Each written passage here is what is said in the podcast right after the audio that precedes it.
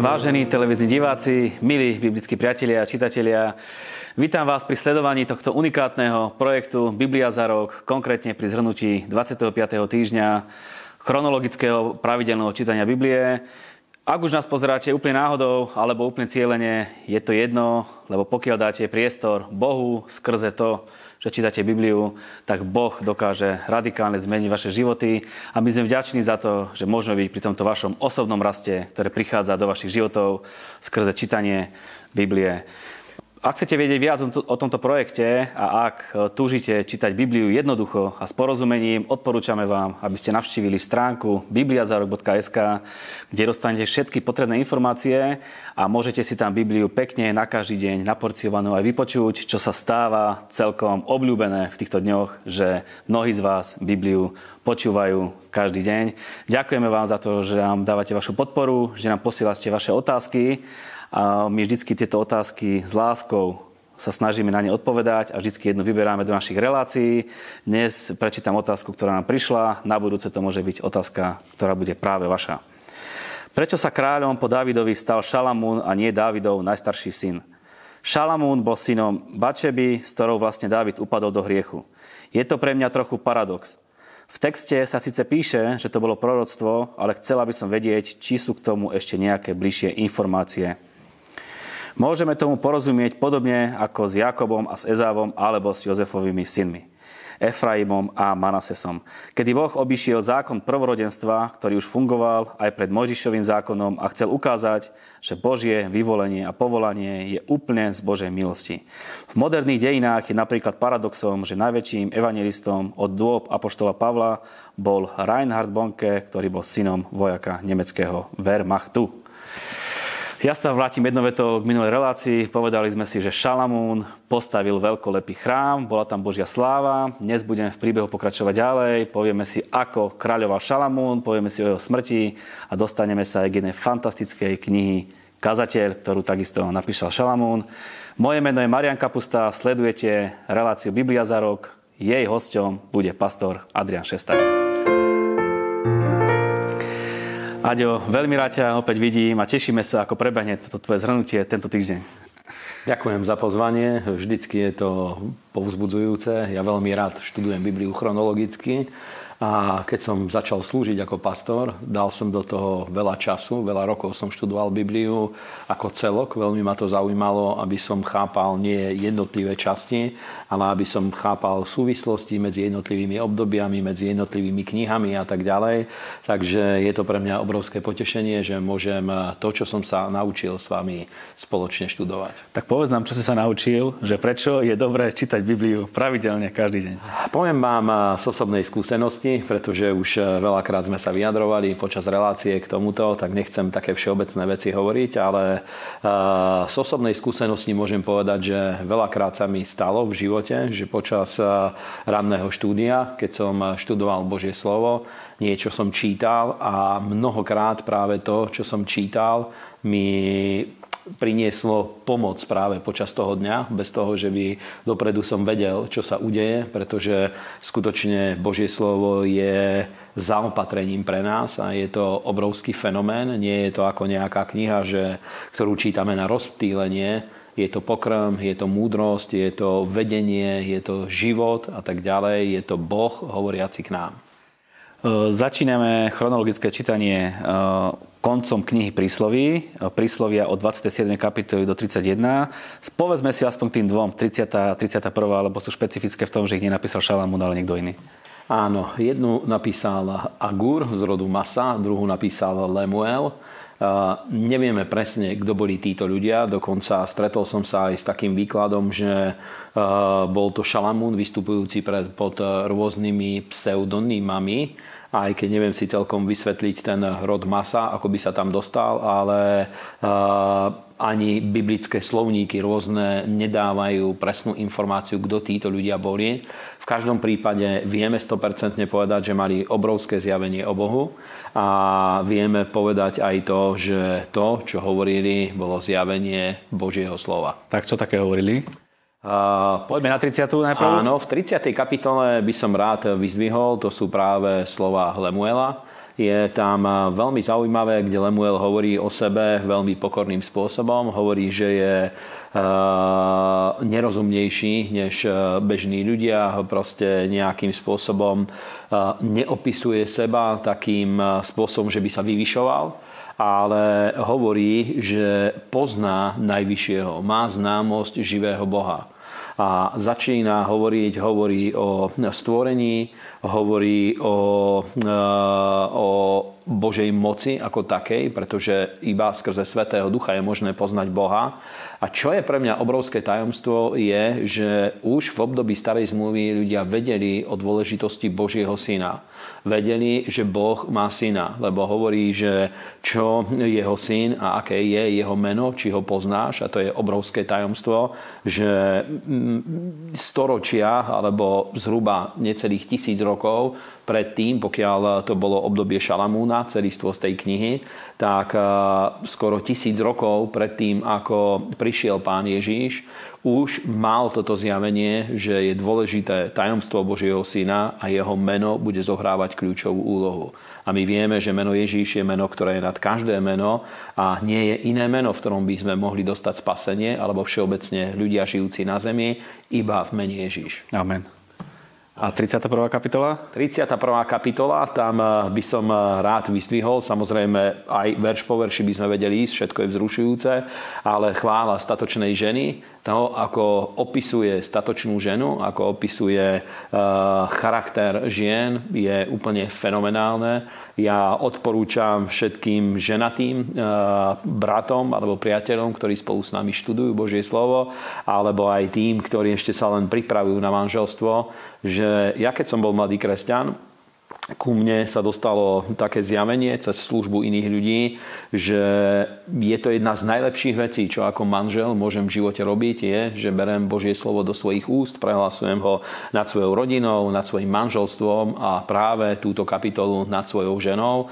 A musím povedať, že väčšina tých eh, vecí, ktoré tam Božie slovo hovorí, úplne vidím, ako naplňajú sa aj na živote mojej manželky, pretože je to bohabojná dáma a takisto e, viem, že Kristov charakter sa premieta aj do jej života, ale aj ja nehovorím na ňu zlé slova, ale hovorím práve tieto požehnania. Tak páni, výzva je daná, 31. kapitola, vyznávajte v kľude nad svojimi manželkami. My sa presúvame do knihy Kazateľ. Čo to je za kniha? A kniha Kazateľ je pre mňa jedna z najvýnimočnejších kníh Biblie. Samozrejme, Bibliu chápeme ako celok. Boh nám dal celok, ale keď hovoríme o knihách, tak e, veľakrát, keď sa cítim e, unavený alebo prázdny, zoberiem práve kazateľovú knihu, pretože dáva veľmi veľa odpovedí pre ľudský život. Sú ľudia, ktorí hovoria, že táto kniha je veľmi pesimistická, a je to jeden z dôvodov, prečo aj e, väčšinou tí biblickí badatelia hovoria, že táto kniha bola napísaná Šalamúnom až na konci svojho života.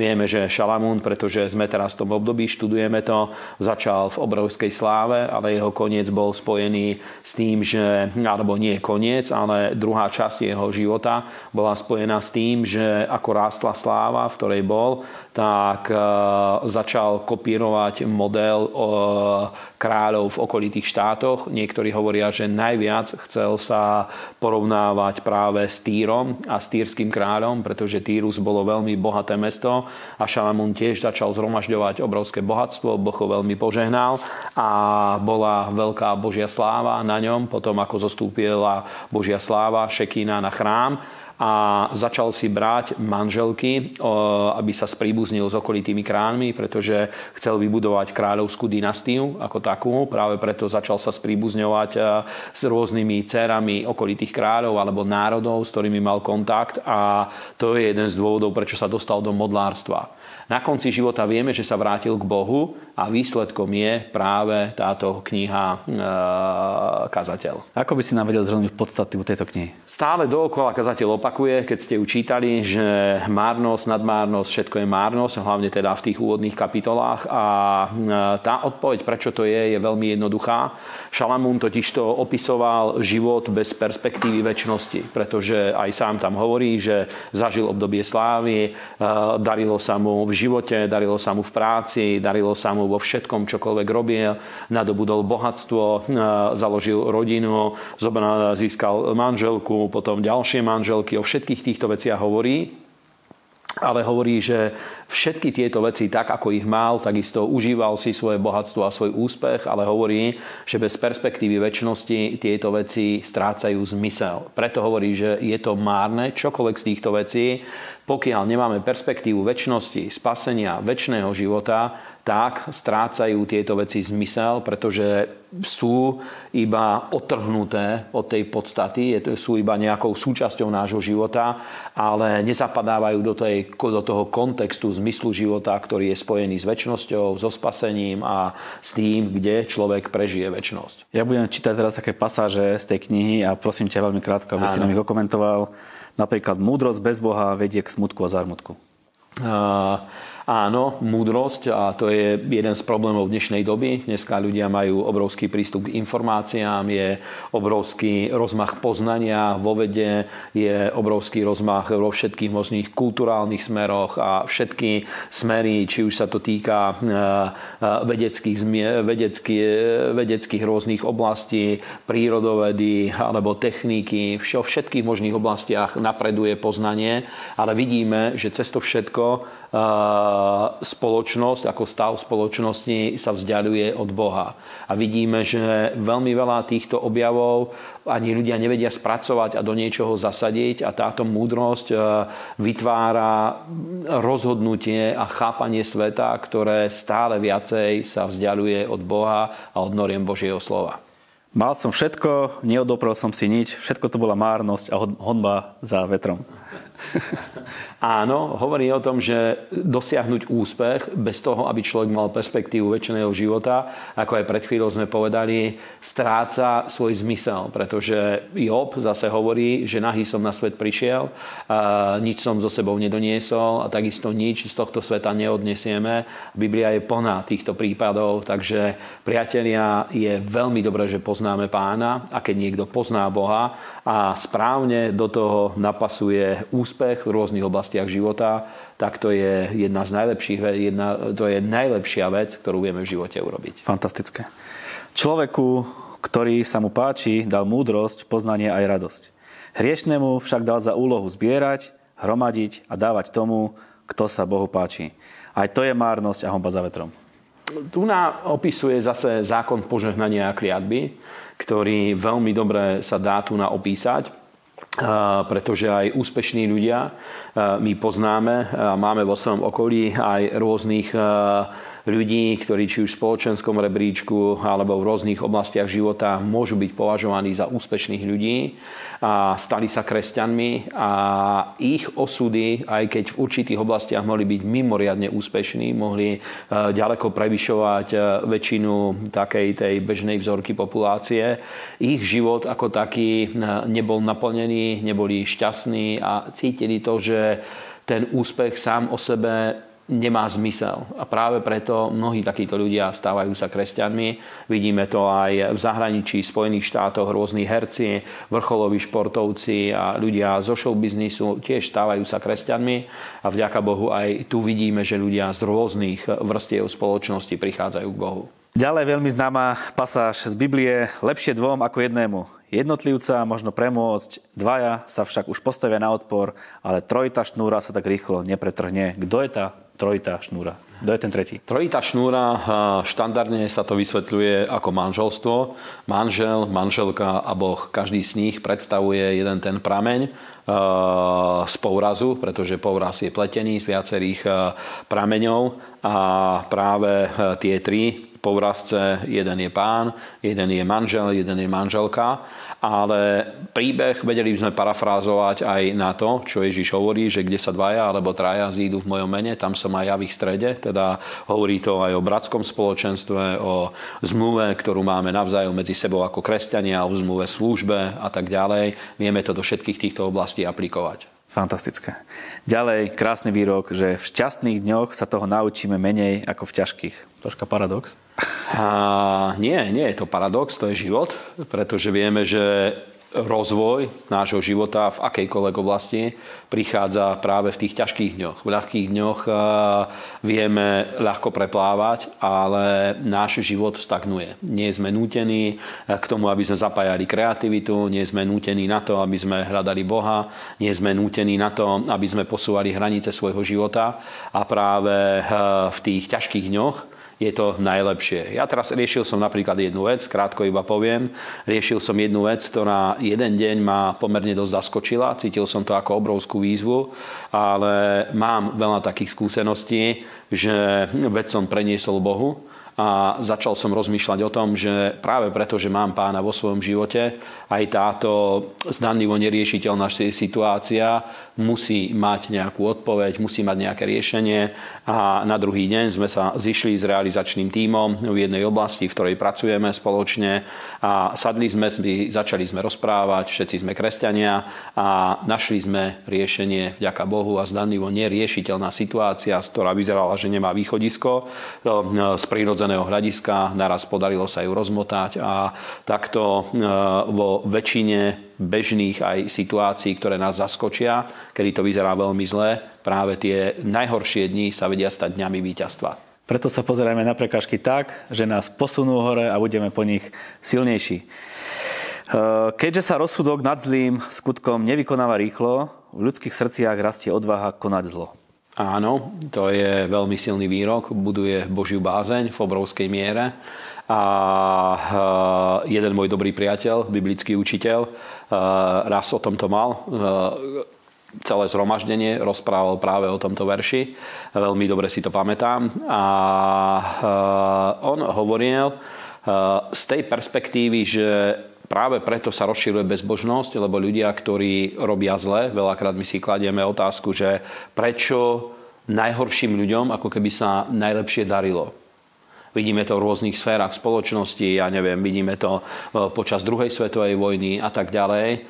A práve tu je odpoveď, že práve preto, že nie hneď v tú chvíľu, keď niekto urobí zle, prichádza za to trest, preto bezbožní ľudia a tí, ktorí páchajú zlo, posilňuje sa v nich ako keby odvaha robiť zlé, lebo si myslia, že nikdy za to nepríde trest. A my vieme, že Boh ale bude súdiť každého jedného človeka a keď súd je presunutý až do väčšnosti, práve preto je viera jedinou odpoveďou, ako sa dá s týmto vysporiadať. Amen. Ďalej tiež veľmi zaujímavá pasáž. Púšťaj svoj chlieb po vodnej hladine, lebo po mnohých dňoch ho nájdeš. Áno, veľmi dobré slovo. A my ako kresťania samozrejme učíme sa to aj sami, učíme to aj iných ľudí aby sme eh, finančne podporovali Božie dielo, Božiu prácu, lebo je tu reč skutočne o chlebe, o tom, čo nás síti, čo nás zaopatruje. A staráme sa, podporujeme ako Božie dielo, takisto podporujeme núdznych ľudí a eh, zo svojho majetku podporujeme službu Božieho kráľovstva vo všetkých možných sférach. A veľmi som rád, že dá sa vidieť to, ako veľmi dobre to funguje, pretože je to zaujímavé, ale ľudia, ktorí sa, ktorí sa to naučia, tak prídu na to, že nejako nadprirodzene ich finančný život e, začína byť vyvádzaný spod zbytočných strát a na všetko naraz prídu, že je dostatok. Ďakujem Bohu. V tejto chvíli musím poďakovať divákom takisto, že ste štedrí, že podporujete túto prácu, lebo aj vďaka vám vieme rásť na svojej kvalite a vieme tento projekt šíriť medzi ľudí, ktorí chcú čítať Bibliu a chcú sa vzdelávať ďalej. A čo by to bolo za knihu, keby jej autor nedal nejaký záver, tak ja prečítam slovo na záver, ktoré povedal Šalamún. Na záver toho všetkého, čo si počul. Boha sa boj a jeho prikázania zachovávaj, lebo toto je povinnosť každého človeka. Boh predvolá na súd každý čin, všetko, čo je skryté, či je to dobré alebo zlé. Toto povedal na záver, ide z toho veľká bázeň. Áno, to je v podstate zhrnutie celej knihy.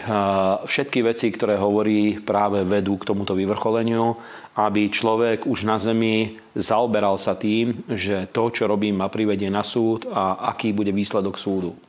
Áno. Ideme z knihy kazateľ na knihu kráľov a kniha e, kronická, oni sa prelínajú celkom, Áno. tak začíname návštevou kráľovnej zo Šeby. Kráľovna zo Sáby alebo zo Šeby. Príbeh je veľmi silný, veľmi vzrušujúci a vieme, že aj pán Ježiš spomenul tento príbeh, pretože hovorí, že on je väčší ako Šalamún sám o sebe a má teda miesto to v našom živote, aby sme ho uctievali aj zo svojho majetku a kráľovna zo Sáby obrovské dary priniesla ku kráľovi Šalamúnovi a tie staroveké váhy, e, miery, ktorými sa merali tie rôzne množstva, niekedy sa tak miešajú a tie informácie nie sú úplne presné. Ja videl som viacero možností, ako to je, ale jeden môj dobrý priateľ raz spočítal to, čo priniesla kráľovna zo, zo Sáby a myslím, že to bolo niekoľko kamionov zlata, ktoré priniesla k Šalamúnovi a Sába alebo Šeba pravdepodobne alebo v dnešnej dobe to zvyknú identifikovať s Jemenom. Hovoria, že to bola niekde z tej oblasti Jemenu a teda východnej časti arabského poloostrova. Tam niekde bolo kráľovstvo zo Sáby s najväčšou pravdepodobnosťou. Ona tam vládla a v tom období to muselo byť pomerne významné kráľovstvo, pretože ona prišla ako niekto, kto prišiel skontrolovať Šalamúna, že či je to teda skutočne pravda a bola obrovským spôsobom úžasnutá z toho, ako mimoriadne Boh jedná so Šalamúnom, ako Boh ho požehnal, pozdvihol, teda je to veľmi dobrý príbeh. Jedna vec tam bola zaujímavá, že ju celkom prekvapilo, ako sú oblečení tvoji služobníci. Čo, čo to znamená? Že, že boli, mali nejaké špeciálne rucha, alebo nebolo to bežné? A, myslím, že tam je reč práve o tom, že nie len Šalamún, pretože Poznáme veľa rôznych starovekých príbehov a väčšina starovekých kráľov boli diktátori kde eh, iba úzka skupina ľudí v ich okolí, v ich blízkosti vedela zažívať prosperitu a potom bolo veľmi veľa otrokov, veľmi veľa bolo ľudí, ktorí fungovali ako nádenníci a tak ďalej. A práve eh, tento Šalamúnov príbeh mne hovorí o tom, že nie len Šalamún sám, ale aj ľudia, ktorí boli pod jeho vedením, bolo požehnanie aj na nich. Teda požehnanie bolo na celej krajine. Boh eh, požehnal nielen duchovne, ale aj materiálne požehnal celý Izrael, všetkých ľudí, ktorí tam žili a všetci išli smerom hore. Predstavme si situáciu, kráľov nájde ku kráľovi a prinesie kamióny zlata. Áno. Prečo? Čo k tomu viedlo? A zároveň zase čítame, že aj kráľ dal kráľovnej takisto nejaké dary. Že si to povymenali. O čom to svedčí? A svedčí to o tom, za prvé, kráľovná zo Sáby priniesla dary preto, lebo rozpoznala to, že Šalamún není takým bežným kráľom, nie iba správca územia. Čo tie dary mali vypôsobiť? Tie dary mali vypôsobiť, aby uctila Boha. A Šalamún tieto dary ani nepoužíval pre seba, pretože bol hojne zaopatrený, ale izraelskí králi, hlavne Dávid a Šalamún vidíme, že väčšiu časť svojich pokladov zhromažďovaní pre Boží dom. Teda reprezentovali službu rôznych, rôznych eh, božích mužov, vedeli by sme to takto pripodobniť. A eh, tak, ako pre službu Božieho kráľovstva v dnešnej dobe sú zhromažďované peniaze v službe, v zboroch a tak ďalej, tak eh, aj Šalamún a Dávid zhromažďovali bohatstvo v prvom rade pre kráľovstvo. Vidíme, akým okázaným spôsobom bol zariadený chrám a všetko to, čo bolo okolo neho neho a takisto Šalamún mal aj svoj vlastný dom, mal takisto ten úrad, ktorý mal, ktorý reprezentoval, mal všetky možné najdôvtipnejšie veci k dispozícii, ale robil to preto, že bol si vedomý, že reprezentuje kráľovstvo. Nebolo to preto, že by bol taký hamížný alebo že by chcel, ja neviem, stále viacej seba obohatiť, pretože bol veľmi schopný aj obchodník.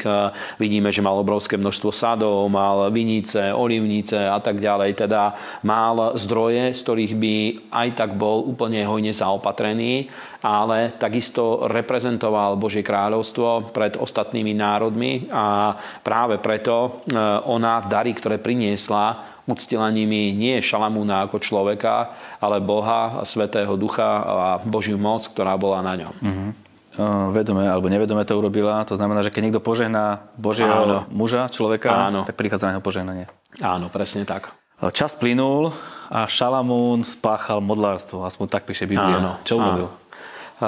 Šalamún počase potom, ako postavil chrám, a to je celkom dobrá taká škola duchovná, pretože mal víziu, ktorú prebral od svojho otca Dávida. Ale keď postavil chrám, v podstate nemal víziu, že kde ísť ďalej a začal si užívať všetky možné výdobytky toho požehnania, ktoré Božia prítomnosť a Božia sláva a služba živému Bohu vypôsobovala v jeho živote a práve preto dostal sa do rôznych omylov. Tak ako u Dávida sme čítani, že padol do hriechu s Batšebou, aj Šalamún práve preto, že prestal sa zaoberať tým, ako ďalej posunúť, e, ako ďalej čerpať z Božej slávy, ako posúvať ďalej hranice kráľovstva myslím v prospech Boha a Božej slávy, tak začal si užívať ten úspech, ktorý mal a práve vďaka tomu jeho život začali smerom dole a urobil aj vážne chyby, pretože e,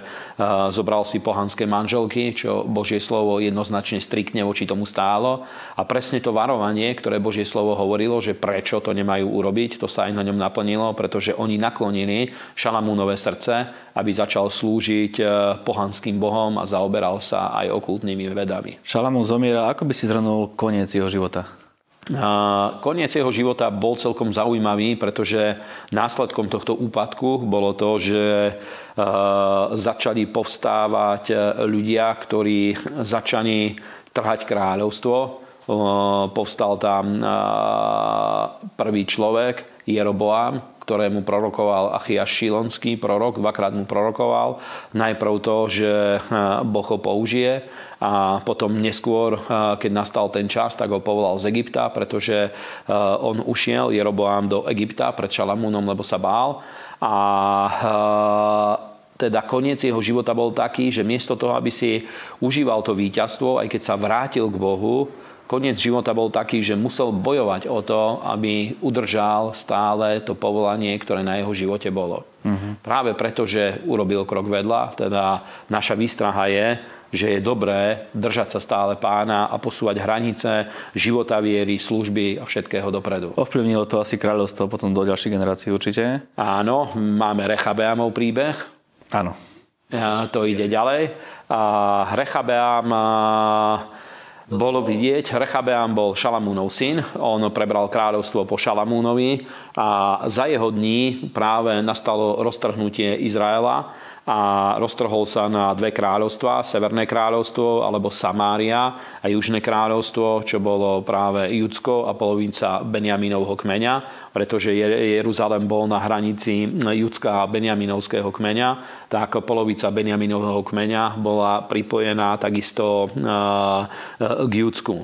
A tam začína veľmi zaujímavá vec, pretože Rechabeám keď za ním prišli ľudia a hovorili, že tvoj otec Šalamún na nás položil ťažké bremeno, pretože všetko prosperovalo, ale zároveň začal fungovať daňový systém a Šalamún aj zdaňoval e, celý Izrael. Bolo to v prospech Izraela. Tam nešlo o to, že by tam boli rôzne korupčné škandály a tak ďalej.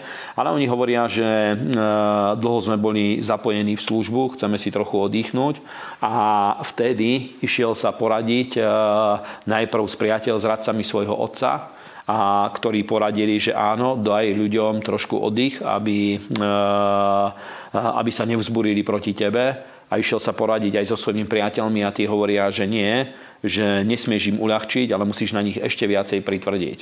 A práve toto rozhodnutie bolo tým zlomovým bodom, prečo e, sa rozpadlo kráľovstvo a tá múdrosť, ktorá z toho ide, je hlavne pre mladých ľudí, že oplatí sa e, vypočuť radu a prijať radu starších a skúšať skúsenejších a osvedčených ľudí v rôznych oblastiach života. Či už sa to týka manželstva, týka sa to biznisu, týka sa to služby, týka sa to akejkoľvek oblasti života.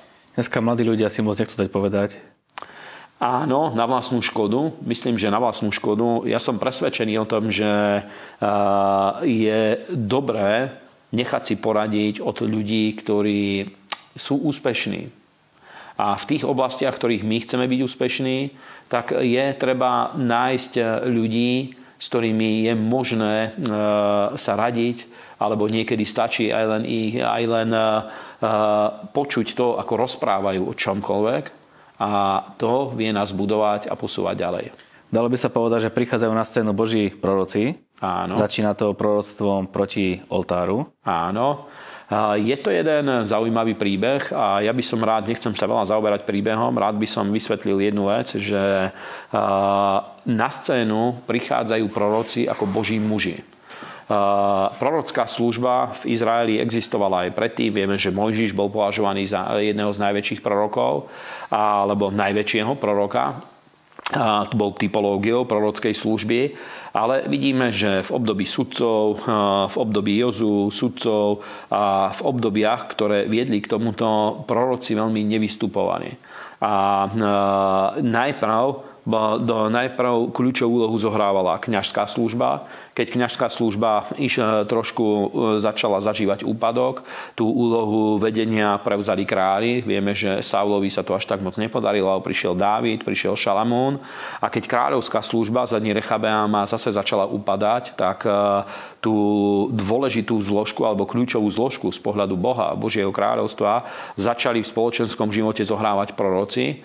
A v tomto prvom období to nie sú tí veľkí proroci ako Izajáš, Izajáš, Ezechiáš, Jeremiáš a títo, tí až neskôr prišli na scénu, ale proroci e, vystupovali podobne ako novozmluvní evangelisti. A na základe Biblie môžeme vidieť, že ich služba bola veľmi podobná, pretože ich úloha bola, aby navracali ľudí a národ späť k Bohu, aby navracali ľudí a národ späť k, Božiemu, e, k službe Bohu, k Božiemu slovu a poukazovali na hriechy morálne, etické, e, politické hriechy, na, vo všetkých možných oblastiach, na duchovné hriechy. Na toto poukazovali a zároveň skrze nich mimoriadným spôsobom spôsobom sa prejavovala Božia moc.